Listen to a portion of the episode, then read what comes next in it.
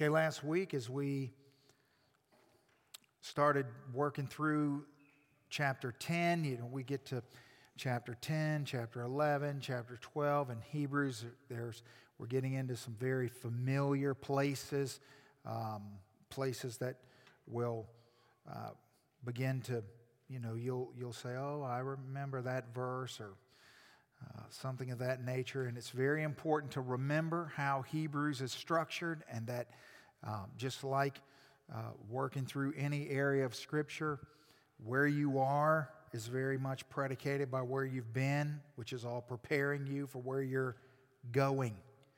So, as we uh, we need to just reframe everything where we left off last week. We had two central takeaways from last week's passage. The key contrast between the old covenant and the new is the eternal redemption accomplished by Christ.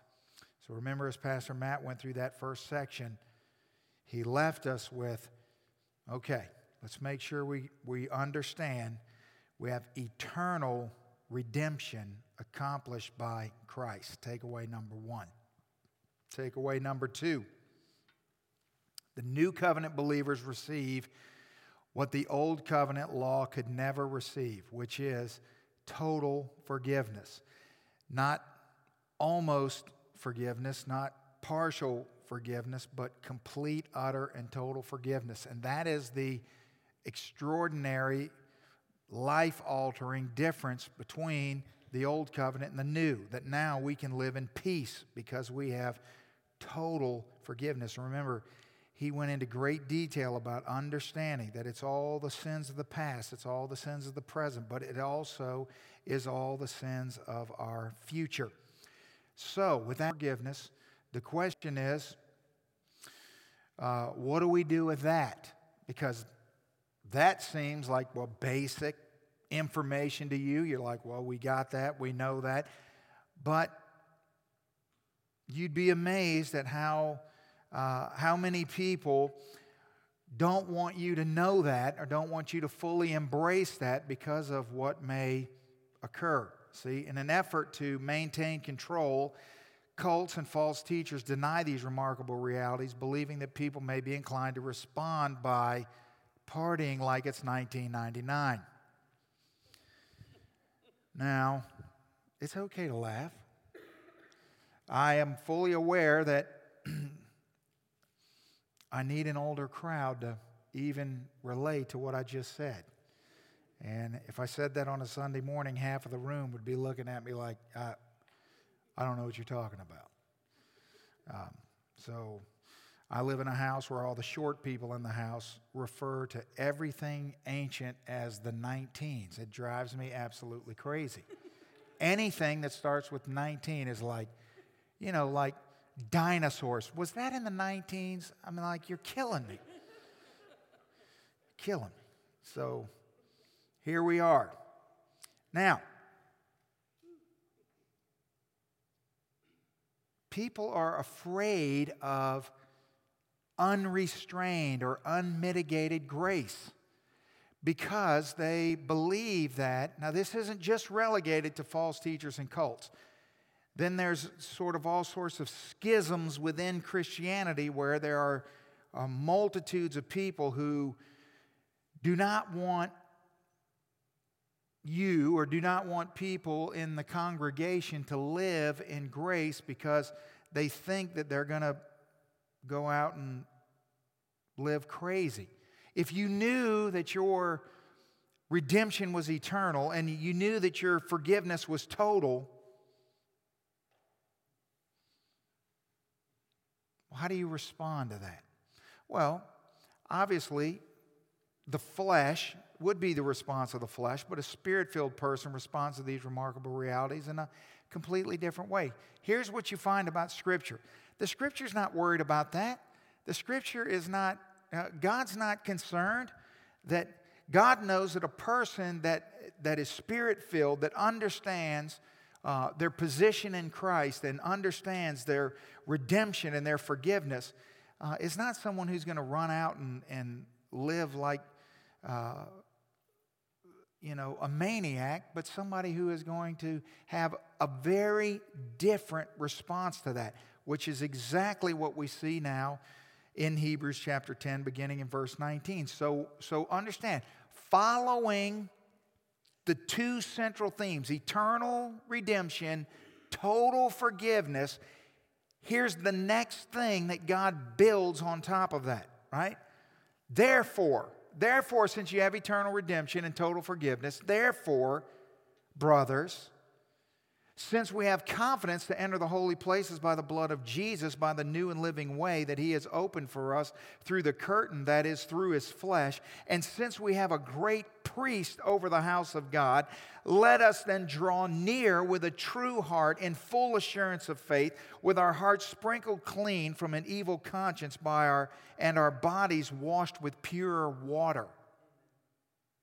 Now that's very different from living like you know, hell.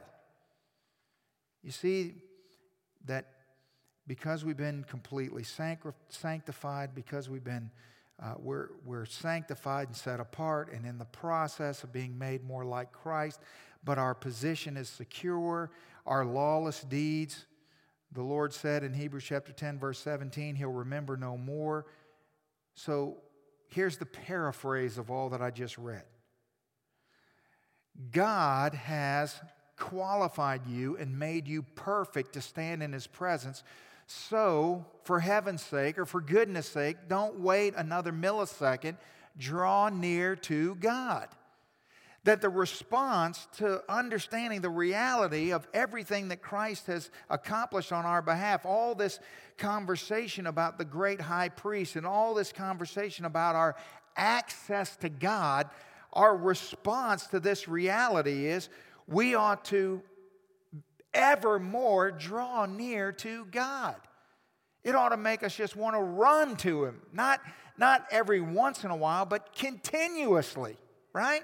Who, of course, you, you want to, your desire would be to be in the presence of this God. Now, maybe you're thinking to yourself, hold on, hold on, hold on. How do we know that the author here means to draw near to God? Because in this particular passage, it says, Let us draw near with a true heart, with full assurance. It doesn't say draw near to God here. Well, you can be utterly assured of that because, well, for a number of reasons, but mainly because of how many times this phrase comes up in the book of Hebrews. A verse, chapter 4, verse 16, let us with confidence draw near to the throne of grace that we may receive mercy and find grace to help in our time of need. Chapter 7, verse 25, consequently, he is able to save to the uttermost those who draw near to God. Chapter 11, verse 6, and without faith it is impossible to please him, for whoever would draw near to God must believe that he exists and that he is the rewarder of those who diligently seek him. It's a theme throughout Hebrews, and so clearly, this is exactly what the author is driving at. Realities in Christ, our response to these magnificent realities in Christ is it ought to make our hearts want to rush in to the presence of this glorious and amazing God. Now, here's what I want us to consider. Before we go any further, I just want you to to, to think about maybe some of the ways that this is so amazing. We currently live in a society where there are all sorts of barriers to, to prevent access to important people, right?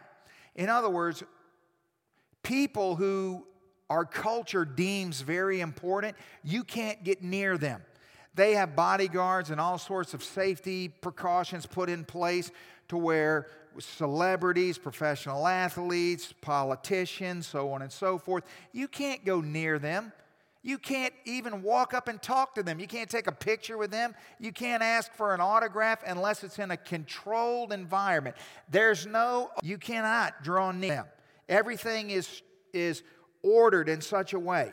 You cannot draw near to an actor, a professional athlete, or an elected official. If you do, you're going to jail.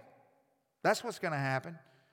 you're going to jail, or you're some weirdo that people call the paparazzi.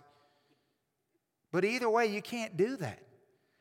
We, we live in a time where uh, when people of, of, of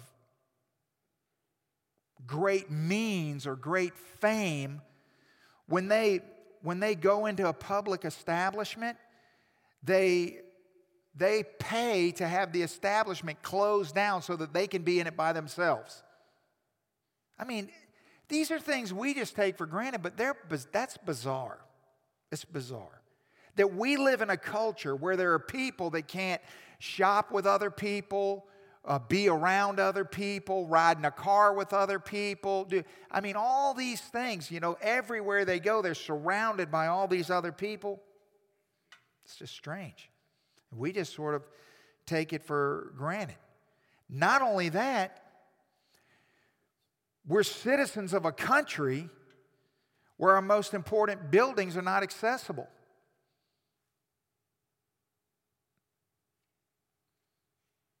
You want to go to the White House? You're a citizen of the country. You can't go to the White House. And I would encourage you not to try because it will not go well for you at all. You can't even get near the White House. Now there's fences in front of the fences of the White House. Now, you, you can be as American as anybody, but you can't go there. You're not allowed. You don't have the clearance to go there. Even, it gets more ridiculous as we go. Even in our culture, the important events are not open to the public, but to only special people who either by invitation or can afford to go. So, for example,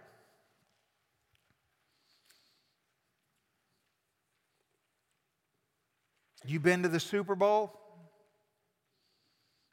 Good. That way I don't have to mock anybody tonight.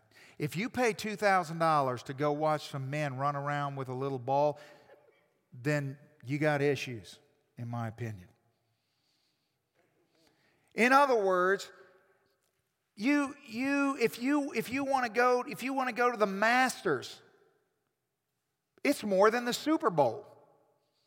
There are, and, and that's just the beginning. There are all sorts of uh, events in our culture that, that money can't even buy a ticket to get to. It's only by invitation. Only certain people get to go who are invited, and that's the only people who get to go. And everyone else, all the peasants, just because you don't have clearance, you don't, you don't know people, you don't have the credentials. I mean, the list goes on and on and on and on and on. And here's the thing it's everywhere you go and everything you do. We just take for granted that we are allowed to do certain things and we're not allowed to do other things. And it's a continual sort of barrier to you know what we deem as freedom. And we all have to sacrifice that freedom in many ways. Why? Because of a very small even tiny minority that abuses it and therefore, all of us have to suffer and pay. We just take for granted, right? I mean, for years, I can remember because I'm from the 19s. I can remember, you know, you you could go to the airport, buy a ticket, and you just walk in and go get on a plane and fly somewhere. Not anymore. Now, here's the thing Have you ever been convicted of terrorism? Have you ever, have you, you, you can have the cleanest record and be the nicest person in the world. It doesn't matter.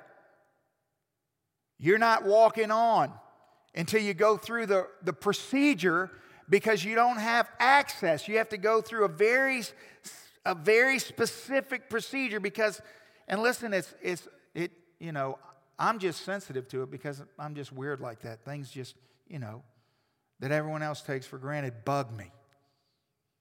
For a long time, I was really bent out of shape, just, you know, in my own spirit, that when you go to the gas station Doesn't the gas station bug you? Am I the only person who's just annoyed by the gas station? See, now I'm not annoyed by the gas station because I almost never carry cash anymore. But here's the thing you go to the gas station. Now, I want you to try this. I want you to pull up at the gas pump, and then I want you to uh, look at the, the person in the window and just wave at them like, like, turn it on.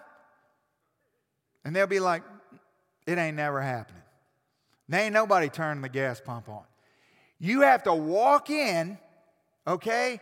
Instead of paying for your gas, you have to give them something your watch, your credit card, a $100 bill, so, and then they'll walk out. They turn the pump on. You can then pump gas. Then you have to go back in and take care of the. Now, here's the thing have you ever stolen gas? Have you ever filled up gas and drove away? No, but it doesn't matter. Because in our culture, because some people get gas and drive away, nobody gets gas without paying first, right? You see, that should annoy you. It should bother you. Everything's restricted. We just accept the fact that countless people, places, and events are off limits to average people like you and me. They're just off limits.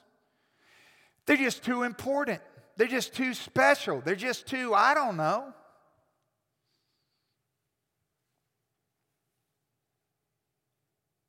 I don't think it ought to be that way.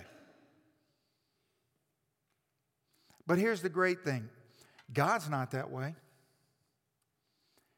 Isn't it interesting that the most important person in the universe is wide open?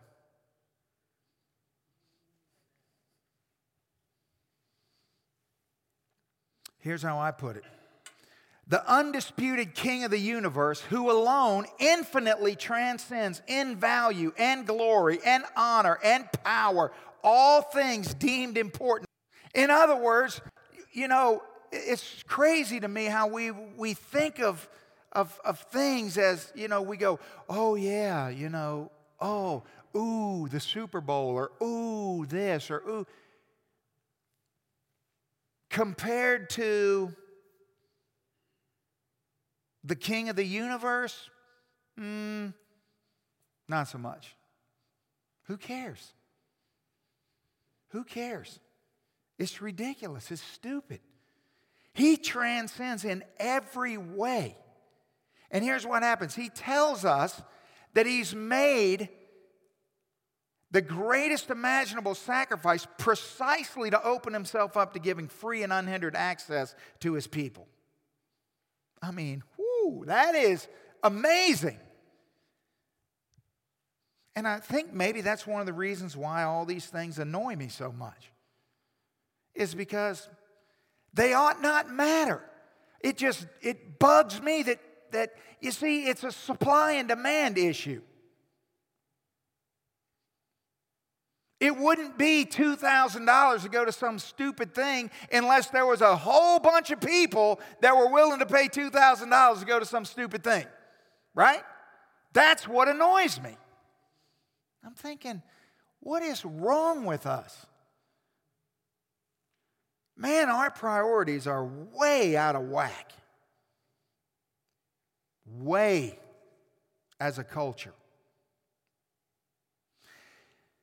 But God comes along and He has a whole different approach to dealing with His people. With Him, you never need an appointment. You know that? Now, here's the most important person in the universe. You don't even need an appointment. You don't even have to call ahead. No schedule. You don't got to get a slot in there. I mean, look. Sent you an invitation to an event, you'd freak out. Just sent you an invitation, doesn't even know you, but somehow your name got on a list, sent you an invitation, you can come. So you could come to an event at the White House, it would freak you out. But if you could go and you could visit with the president like, you know, make an appointment and set a time, and they were, you know, you wouldn't be late. You would, you would, I mean, think of how, how big all of that would be. And the God of the universe says, just come on. Just come on.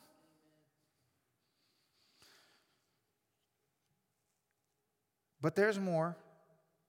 Not only do you not need an appointment, there's never an inappropriate time. What? Oh, yeah.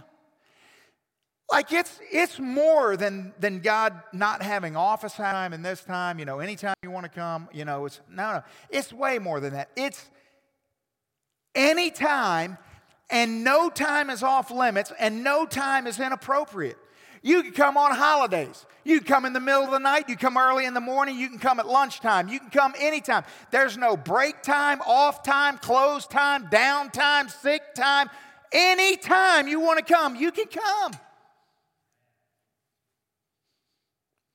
And when you do, you'll never ever be turned away when you draw near to Him through Christ. Never. You can just come with full assurance.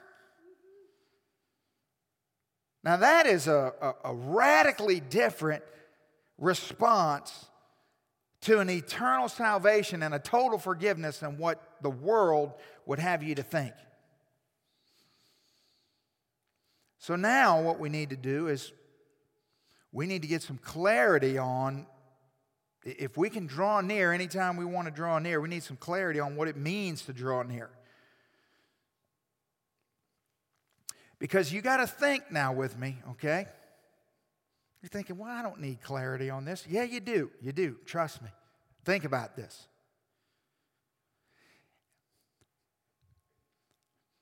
If you, for example, were invited to the White House with the president, or maybe your rich uncle sent you some Super Bowl tickets in the mail. It's because he wanted to or whatever. Okay? So now you have the invitation that will get you in the White House, or you have the tickets that are going to get you in the Super Bowl. So now you have in your hand, in your possession, what you need to gain access into that event or that place, right? What do you have to do? Can you just go? Negative. Pretty sure you don't. Because you don't live in Washington, D.C., do you? No, I'm pretty sure you don't. Which means you have to buy a plane ticket or take a really long road trip or whatever. You have to go to the, the, the uh, airport and you have to, you know, have a lot of fun there with uh, uh, all your stuff getting searched and everything else. You got to do all that. And then you got to you know, make your connections and you got to do everything. And then you get finally get to your destination after you do all these other things. Then you can finally utilize. And when you get to the White House, it's not just like, oh, I'm here. Oh, well, come right in. Oh, no. Then you just come into a, you thought the airport security was bad. Wait till you show up at the White House. So you can't just go. You have to do all these things to get there, right? Yes. And yet, we serve a God who not only has an open door policy, not only can you come at any time, no inappropriate time, no appointment necessary, not only that, but He's omnipresent, which means you don't have to go anywhere to get to Him. You can be in your car and get to Him.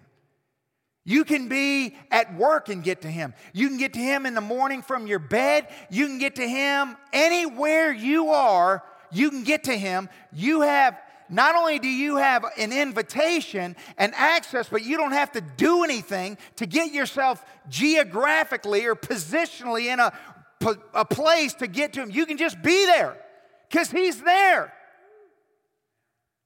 So it doesn't matter where you are or what you're doing, you can access Him.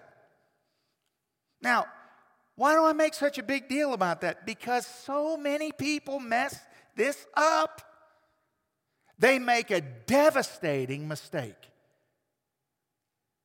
by believing that once or twice a week they go to a building and there they meet with God. And they believe, whether, whether consciously or unconsciously, that, that there are, are structures that are holy, that they can go to, that, that equip them or allow them to be able to meet with God, that there's this physical place that's somehow sacred. And that is a horrible mistake to make for a new covenant believer. Now, if you think you only encounter God on Sunday mornings or on Sunday nights or on Wednesday nights, you are missing so much of what God has for us. Nothing could be further from the truth. Furthermore, access to God has no financial requirements. I mean, I thought of like a hundred things we could talk about. Child of God, there's not even a behavioral requirement. You can you have access to God at your highest moment or lowest moment and every moment in between. I mean, just think about that. And so we've spent all this time learning about the Old Covenant and the Old Testament and how anyone in the Old Testament who tried to draw near to God, hmm, only one person got to do that. You, you think the Super Bowl is hard to get into? Oh, negative. Try going in the Holy of Holies. That's the hardest ticket in the history of the world. And the guy that got it wasn't even sure he wanted it. One guy, once a year, that's it, no other time. Don't even think about it. And if you if you even so much as touch the ark of the covenant, but to keep it from falling, you're toast. And yet, here we sit. Complete access. God comes along and says, Now you have eternal redemption, total forgiveness. And he flings the doors to heaven wide open. And you would think, we must be the most spiritual people in the history of the world. I mean, wow. How, how do we ever get any work done? How do we ever do it? We must all spend all of our time all day long fellowshipping with God, huh? Yeah, like most of us in the room have gotten fired from multiple jobs because we just didn't show up because we lost track of time and stayed in our prayer closet for three days. No, that's not what happened. What happened is some red faced maniac like me is up here screaming and yelling and begging people to comprehend what is right there on a silver platter for you to take advantage of. It's crazy. It is crazy. I feel like a guy who's committed his life to running around through leper colonies with a pocket full of vaccinations, and all you got to do, all you got to do is just take, take it and you're healed, and nobody will listen.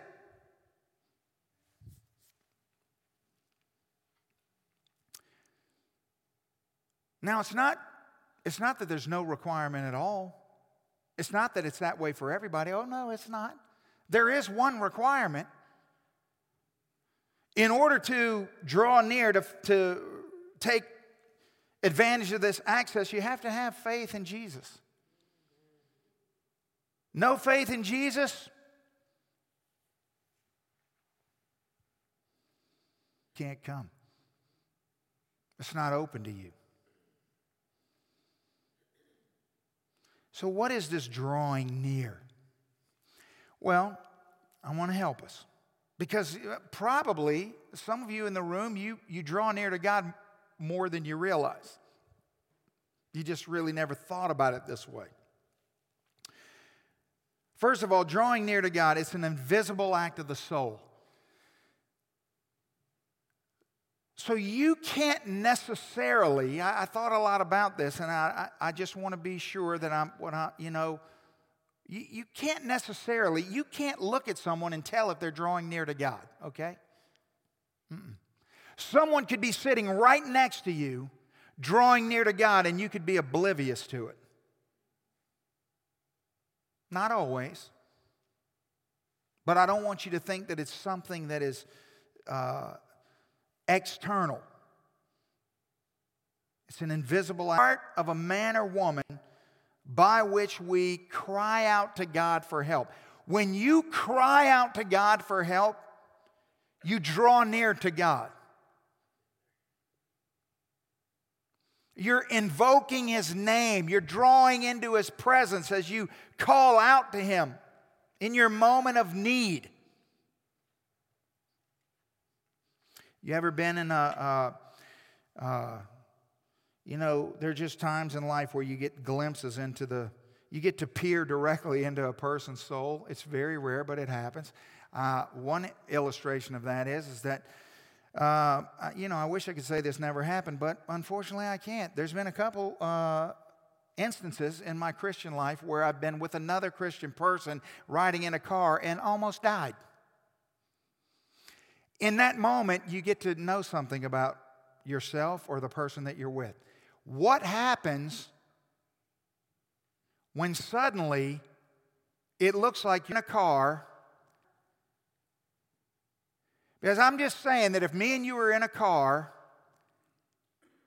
and a semi suddenly, you know, pulls across in front of us or, or somebody comes across into our lane or whatever, right? And in that moment, you, instead of calling out to God, blurt out a cuss word, you're going to wish we had died if we don't. Right? You ever been in a so what hap, what is your natural inclination when you when you have a near death experience? You just you don't even think you just immediately scream. Twice this has happened to me. I just scream, Jesus. One time, my eyes were closed because I thought I was, I mean, I'm like there. And then I was shocked that I, that's all I'm saying.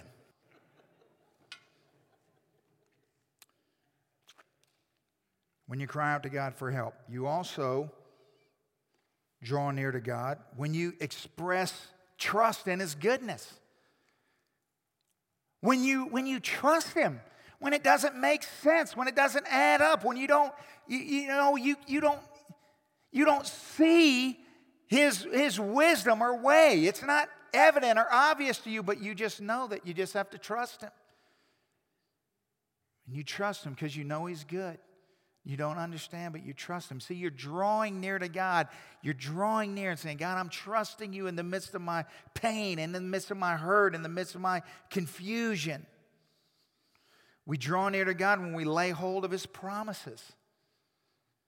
I mean, there's been so many times in my life and so many times in your life where the only thing we had to stand on was His promise. That's it. Like, it looks like everything is a disaster, but all I know is what God's promised. And so I'm standing on that. And I'm not giving up, and I'm not backing down, and I'm not retreating because I know what He's promised. That's drawing near to God.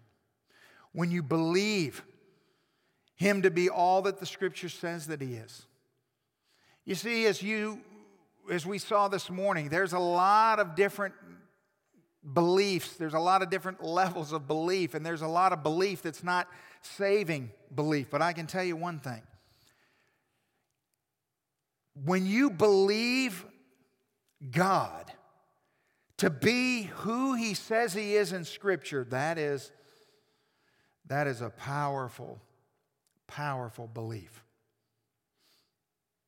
Because there's a lot of things in Scripture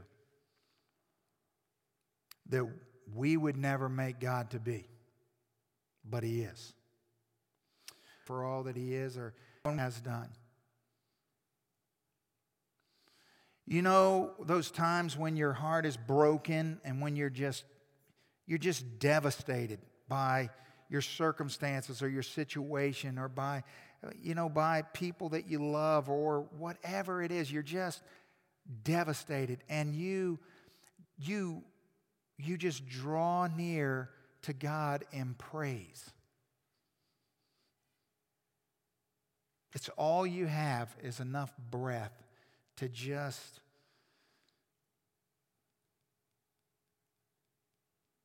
You ever done that? You ever you ever you ever been by yourself in your car listening to praise music and you're just wailing?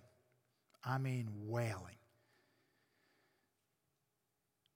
And you're singing as tears just explode out of your face and you're just heartbroken, but it's all you know to do. You're drawing near to God. God's like, come on. Come on. You see, those are all examples, and there's a million more, but I just want you to understand. Now, drawing near to God, when we do those things, when we, when we when we cry out to Him or when we trust Him or when we stand on His promises or believe Him to be who He says He is, in all those instances, okay, now, by drawing near, we're not making anything new true. You understand? When you draw near to God, in other words, when you are in a, you know, spinning, uh, uh, hydroplaning on the interstate at 80 miles an hour, because you should have been going 65, right, Brandon? I'm just saying.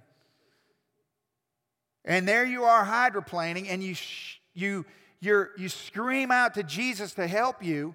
He doesn't go, Is that the voice of my child? And come. Mm. There's nothing new happening.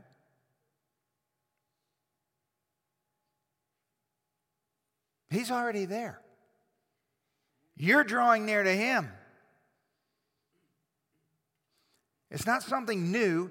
It makes what is already true in Christ available for us to experience and understand. That's what it does. You see, when we don't draw near to God, we have all these, we have all these, you know, ethereal principles. But you're not experiencing that. Now,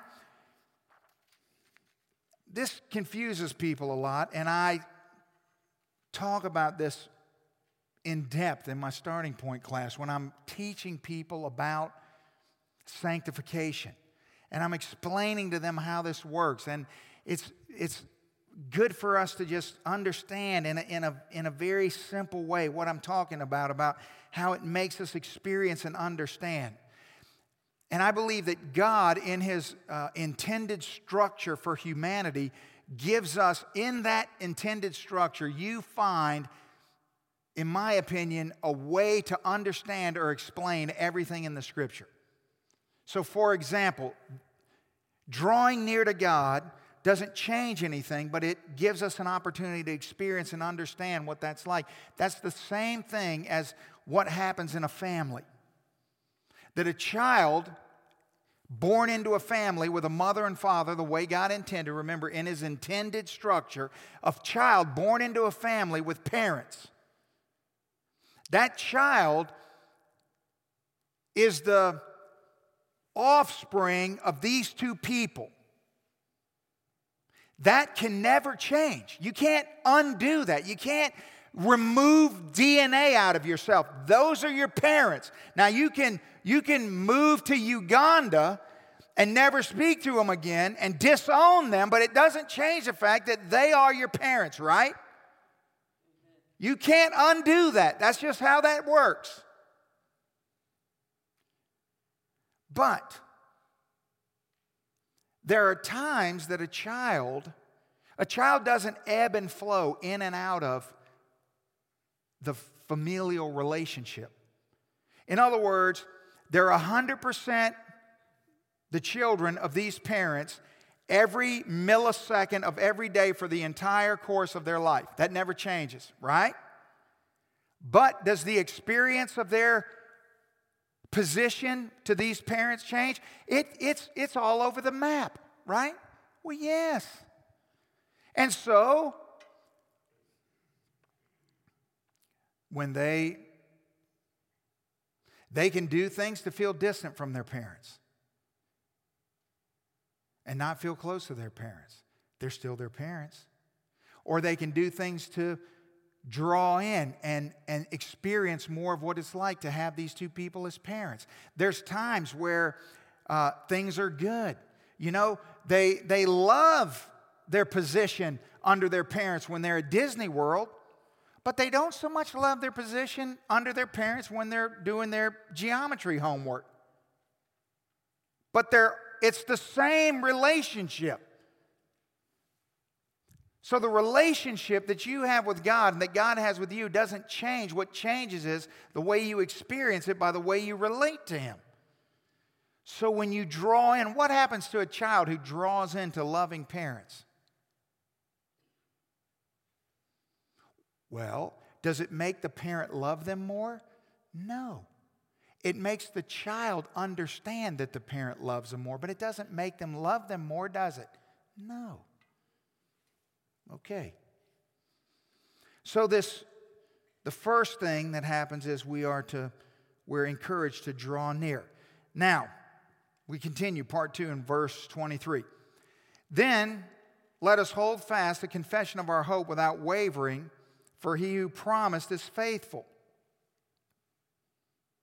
And let us consider how to stir up one another to love and good works not neglecting to meet together, as is the habit of some, but encouraging one another, and all the more as you see the day drawing near. Hmm. So we're encouraged to draw near to God, and then we're encouraged to draw near to one another. So here's what this passage this passage not only describes the necessity of Christian community and what our responsibilities are to each other as followers of Jesus. Mm-hmm. So we draw near to God and then we draw near to each other. That there's a necessity for Christian community. And that in that community, we have responsibilities. It's not a passive relationship, is it? Well, clearly not. Nobody could read that text and believe that it's a passive relationship. It's not a suggestion, it's not passive, but it's a command and it's active. And so, it's not only to draw in and to face our responsibilities, but it also serves as a rebuke to the growing numbers of professing Christians who think it's entirely permissible to say that they follow Christ while refusing to gather regularly with other Christians in a particular local church. You see, this is the text that always comes up whenever there's a conversation about church attendance, which is, it's amazing, a wonderful text for that. But it's amazing that we're having the conversation. What is there to talk about? I mean, is there is God unclear here? Is there something, you know, that we're not sure about that we can't No. It simply exposes that we live in a culture, in a Christian culture, that is riddled riddled with rampant idolatry. Amen. That's exactly what it shows us. I want you to notice verse 25 use the word habit. As some have made it a habit that you, so this habit, now you don't cultivate a habit overnight. A habit takes time. A habit's not something that just springs up on you. You know, a habit happen. You don't just wake up one day and go, Whoa, I got a habit yesterday. That's not how that happened. It was formed over time. It was a, it was a sequence of events that led to this habit. And how do we how do we find ourselves forming such a devastating habit? Well, I'm so glad you asked. The simplest, broadest way to put it would be this way it's finding oneself immersed in an unwanted habit, which is normally very difficult to break. And it's the consequence of living unintentionally. You see, most of the time, what happens is the habit of not gathering with people, of, of not intentionally putting yourself in community and embracing the responsibilities of community is, is just the consequence of unintentional living, just drifting along, not really being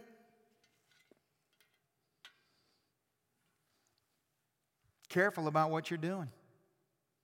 So, you know how it goes, right? I mean, I really know how this goes. I know how it goes when, to the degree to which, trust me, there's so many things that can happen in your life that can make you so happy, they don't make me happy. Because I've seen a lot of people burn to the ground because of it. It doesn't mean you will, but it doesn't make me happy because I get concerned for you. Because I see it so often. I see new hobbies. I see new activities. I new, see new things that you think are so wonderful and they're going to build your family up. And what they do is they're just tools that Satan uses to form a habit in your life of not taking community seriously and making a price you never, it ends up costing you things you never, a price you never dreamed you'd pay. See, nobody just wakes up one morning and says, Oh, you know what I think I'm going to do? I think I'm just going to, you know, if I go to church half the time, that's going to be good, right? Nobody does that. I mean, we live in a culture where, you know, other people are always talking to me, other pastors are always asking me questions. One of the questions I'm always being asked is, you know, how do you get people to show up for church? Well, I'm not sure I get people to show up for church. I'm pretty sure the Holy Spirit has to do all that.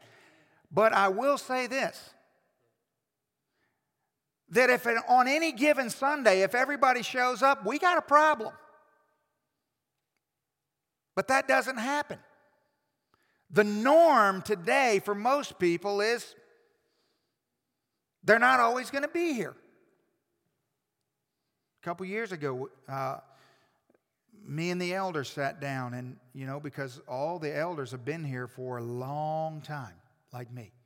So we sat down and we said, let's make a list of the people in our fellowship that are always here and have always been here and that you can count on every single time, that you know are going to be here. And we knew exactly who you are. I mean, immediately we know who you are. For years, you're here. If you're not here, you're sick, something's wrong because you're here and you know who you are. And you know what? It's a very, very small list.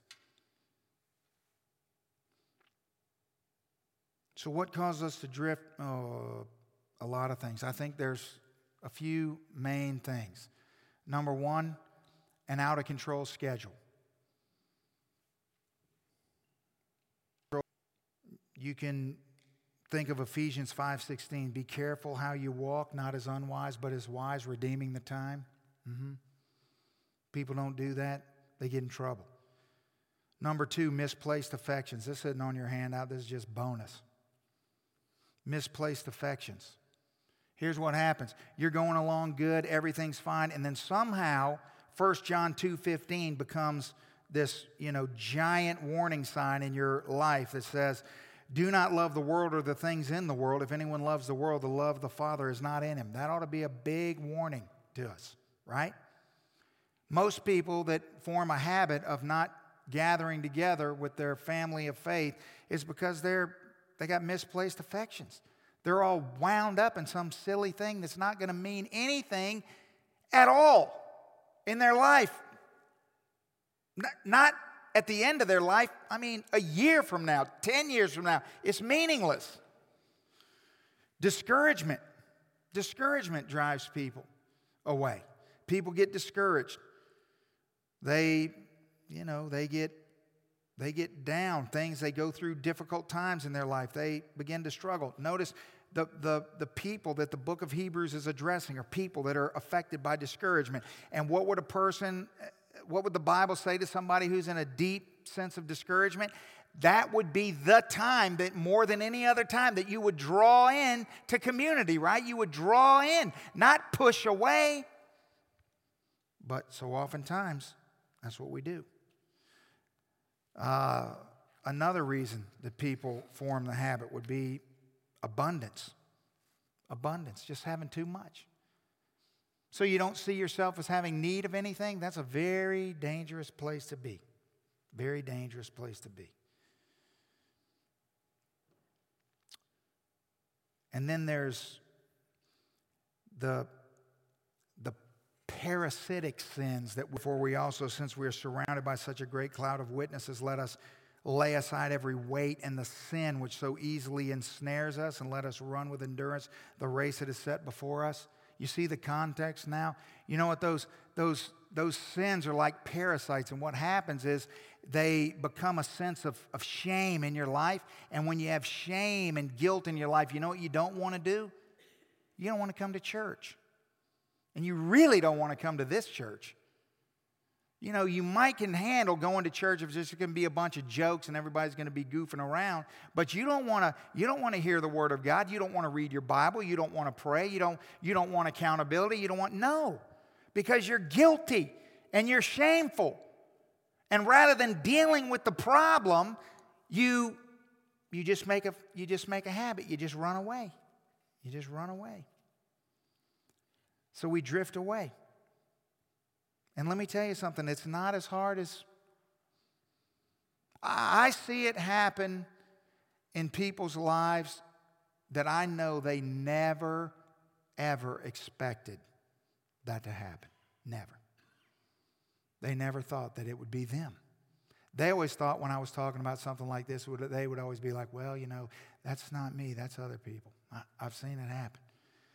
It's not difficult to develop a habit of neglect when it comes to participation in the life of the local church. It's not, it's very, it's not hard at all.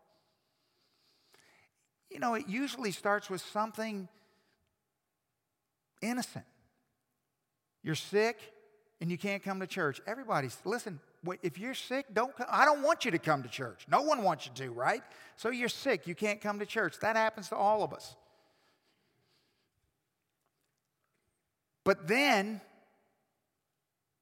the next Sunday rolls around, and mysteriously, somebody, you know, invites you to go to the lake or, you know, Sunday, your boss, you know, throws something on you and you have to, you know, work extra or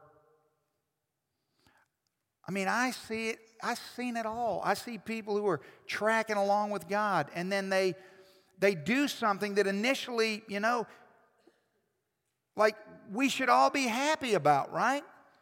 And I want to be happy, but in the back of my mind, I've just seen too much. I've seen very faithful people. I've seen them, I've seen uh, people go back to school to continue their education and go right off the cliff. Right off the cliff. Well, you know, it's just for a season. You know, I'm back in school. I got a lot on me. It's the only time I have to, oh, whatever. It's not always, you know, the new, you know, speedboat or the new, you know, or my kid made the select team, so how crazy is that? How crazy is that we live in a culture where a kid playing a game trumps God? Crazy. Crazy. A God who says, I'm open, draw near to me anytime. But listen, that habit, you don't want to do it. It's sinful and it's a recipe for personal, moral, and spiritual disaster. Now, it'd be easy for us to spend a, a Sunday, two, five, ten, and we could just we could just parade people, couples, families up onto the platform. And they could give you their five minute, 10 minute testimony about how life's clicking along, and then something happened. And they got out of church, and catastrophe came. I'm talking about we could do that for months and months and months. It happens all the time. It's sort of like, uh, you know, this is how weird I am. there's something about Sunday night. I feel like I can just confess all my strangeness to you. I trust you for some odd reason. I don't know why that is. These are the things that go on in my mind. I think to myself, what if, what if I were to, we, we should make a, a picture Bible. Not a picture Bible like, you know, the kids' Bibles, but like an adult picture Bible, right? Wouldn't that be good? I could do that. It would be weird. No one would buy it, and definitely no one would publish it, but we could do that. And so, what picture would I put in there this verse? these are the things I think about. Now, I'll give you some, some, some understanding of where I'm going with this. See, because pictures are powerful. Sometimes people need a picture. So, for example, if, uh, if you after church tonight on your way home, you want to stop by the local convenience store and buy yourself a pack of Marlboros. Uh, you know, you go in and buy you some smokes. When you get the cigarette pack, it's going to say, you know, warning, smoking causes cancer. That's how we do it in the United States, which is really marginally effective. I think all the people that smoke are like, yes, I'm aware of that, you know, as they're, so what they, they're thinking, well, it's never going to happen to me right? That's what they're thinking, right? Okay. So, what the, I think the greatest deterrent to smoking is we just put like $9.75 a tax on every pack of cigarettes, and then people are like, well, I can't smoke anymore because I can't afford it, and then I don't know what they do. But the point is, if you go to third world countries, it's amazing. You go to some third world countries that have attacked smoking, and nobody smokes. You go to Brazil, like if I see a person smoking in Brazil, I'm like, whoa, that guy's smoking. Why is that? Well, it's very simple. When you buy a pack of cigarettes in Brazil, they don't have a warning, they have a picture of a dead person on the cigarettes. You put dead people on stuff and that'll, that'll deter you from smoking. And every pack has a different picture. There's literally pictures of organs. They're actual organs, pictures of here's what your lungs look like if you smoke. I'm like, oh, you know what I mean? Like, we should have a picture by Hebrews chapter 10, 23, 24, and 25 about what happens to your life if you neglect fellowship. That's what we ought to have. Then maybe people would be like, whoa, I think I'm going to make sure that uh, prioritize this. A picture Bible, it'd be good. So here's an example of just trying to get you to understand how, how important this is. It's true that a man does not have to go to church to be a Christian. Now, that's true. Kind of. That's true. Right? Okay? It's also true that he doesn't have to go home to be married. Right? Mm-hmm.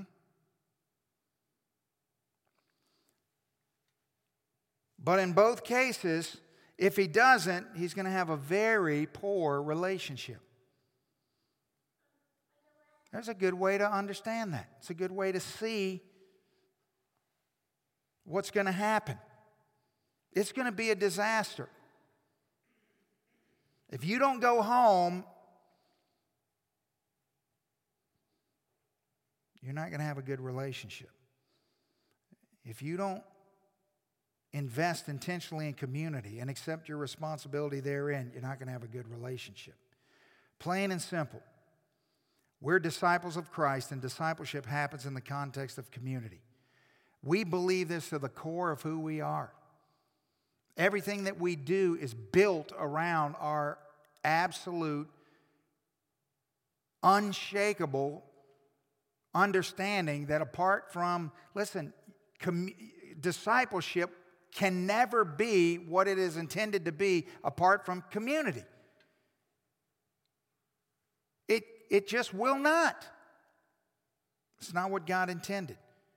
It's not only in community, but it has to have the context of community. So we have to be, listen, there's a war every time. Every time you try to come into community, there's a war. You got to declare war and be diligent, not just to kill time or hang out. It's so discouraging to the, the staff whenever somebody comes up to one of us, especially Pastor Matt, because he has to hear it the most. People will come up to us from time to time and say, Pastor, can you help me? I need to find a new D group. Well, why? What's wrong with your D group? Well, we never talk about the Bible. That's a, that's a low moment.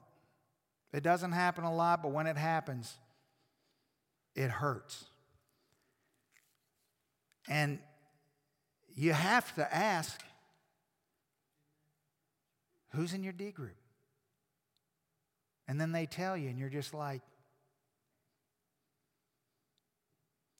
Yeah, I mean, we just sit around and we talk about recipes, or we talk about football, or we talk about the news, or we talk about this, or we talk about that. It's just like, my goodness. You got a war against that. I mean, when you sit down in community, you open up your Bibles, I mean, you know, I'm not hanging out in D group. I love you and I want to chat with you and I want to know what's going on in your life and I want you to know what's going on in my life and all that's part. But I can assure you that we're there with a mission and a purpose and it's not going to be a bunch of rambling on about junk because that is neglecting what you've been called to do. You see, notice it says, let us consider, consider one another. To consider, you have to think in advance about what you're going to do and why you're going to do it. You have to come prepared.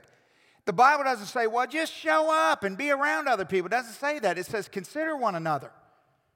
You, you're not going to stir anybody up to, to, to love and good works unless you consider, you're prepared. So as you're approaching your time to, you know, you don't just show up at D group, but you thoughtfully have prepared yourself to meet with, with some brothers or some sisters together. You've prepared yourself. You've prayed for them. You've, you've thought about the things you're going to talk about and the things you've studied and the things that God's shown you. And you have an agenda. You, you consider it.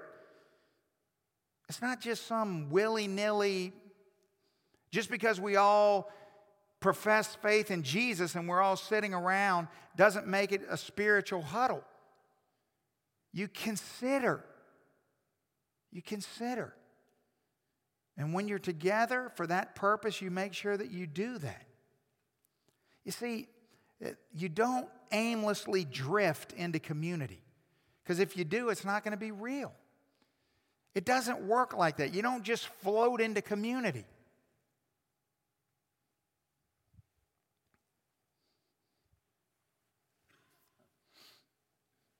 I think two things are at play. I think number one, you have to be open to who God's bringing into your life, and you have to know that He's bringing certain people into your life for a purpose. You have to be intentional and paying attention to that. But then you also have to intentionally seek out certain things, especially, especially if you're a young man or a young woman. I mean, in every single case of premarital counseling with every couple that I marry. I go painstakingly with them through the process of understanding how critical it is that you don't just accept who drifts into your life, but you intentionally seek out people who are further along the path than you are. It ought to not be strange in the, in the kingdom of God for somebody to, for you to walk up to somebody and introduce yourself and then say, hey, you know,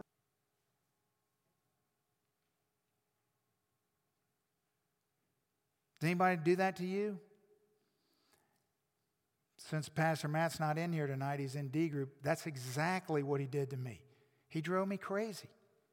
Every time I turn around, here's this bald headed guy, you know, going, Hey, you got any time? Can we go to lunch? Can we, you know, when they first moved down here? And I mean, all of a sudden, he, you know, he just, I'm like, Hey, man, you know, I'm busy. I don't have, but he was relentless relentless. He'd stop me in the hall. What's your schedule look like this week? What do you, and you know, because he understood he needed people in his life.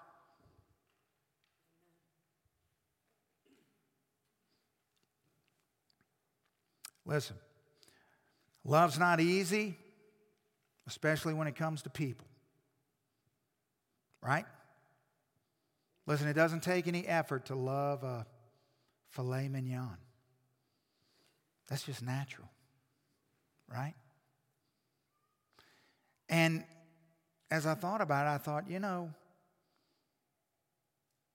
people are hard to love. Like, for example, compared to other things. For example, my little dog Oscar that I talked about this morning, the guy's easy to love, man. Way easier to love than people. He never gets an attitude. He's always happy to see me. He's very simple. I understand him. He understands me. We have a perfect relationship. It's amazing. People are so much harder to love than animals for the most part, right? Yes. So when it comes to the scale of love, you have like, you know, pizza, your dog, people. There's a whole different level of difficulty. So you got to understand. You need to go into it understanding, well, why should you love? You need to know that.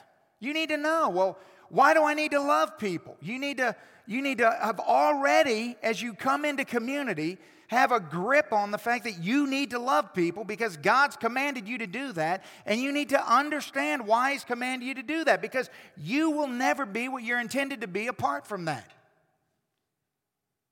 You need to know how you should love. You ever, you ever built a relationship with somebody that didn't know how to love? It's, it's ultra painful. Because you're trying to love them and they're trying to love you, but they don't know how to love. I mean, I can think of so many times in my life where I've had to sit down with somebody and say, Okay, I need to talk to you. Okay, you know I love you, right? Right. You are annoying. You're annoying. Do you know that? You're annoying. So don't do this because when you do this, you repel people. And then they're like, you know, a year later, two years later, they're like, You remember that time? Yes, I remember that time when I told you. They're like, I'm so glad you told me that because I didn't know that. And now I am in community with people. Yes.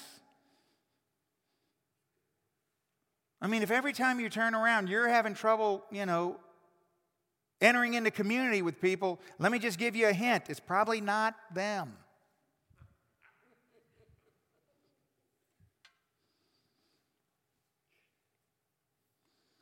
So you need to know how to love people. You need to know ways, concrete ways that you can love people. Well, how do you do that?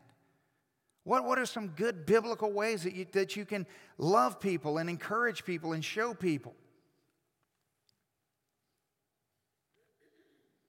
And then you have to do what the book of Acts has been doing to us on Sunday mornings for the last couple of months. You have to do a little heart surgery and you have to get real with yourself and you have to you have to know how to overcome what just happened. David, help me. You have to overcome your tendency to, to despise and ignore people. If we back up, despise and ignore people. See, why are there certain people that we just ignore? People that we overlook, people that we, for whatever reason, despise. These, these prejudices that we have in our heart. What is that all about? You see, the thing about it is, is listen, this is part of it. You know, coming in here and sitting in here is part of it. But it's not all of it because you can't obey this verse only sitting in here in a pew listening to me. How are you stirring up one another to love and good works? You're just listening to me. How are you encouraging one another? In little ways, maybe you are, but to really accomplish this, you got to get into smaller groups. You got to be involved in a smaller group, right? Yes. And then, see, here's the thing whenever we come together, whether it be in this big room or in a, a Sunday school class or in a D group, the goal is always, always, always let's accomplish something worthwhile for our King, right? Let's do that. If our goal is to accomplish something worthwhile for our King, we're going to be okay. Right? Yeah. It's important, it matters. So we have these amazing realities in Christ. We can draw near to Him anytime. Anytime. Just draw near, and He'll help you. And then don't forsake community because you need that. You need that. You need to draw near to your Father and you need to draw near to others in order to be the person that God wants you to be. When you do that, it's wonderful. It's wonderful. Let's pray. Father, thank you for your word. Thanks for letting us be together tonight. It's always a blessing. There are people in this room who maybe right now are going through great difficulty, and yet they're here, and that's an encouragement to us as family, Lord. Thank you for all the ways in which uh, you give us opportunity to come together, to meet together, to be together, to love each other, to encourage each other. We're so grateful and so thankful. And Lord, help us to be vigilant and understand how easy it is to form a habit that can destroy us. And we thank you for it in Jesus' name. Amen.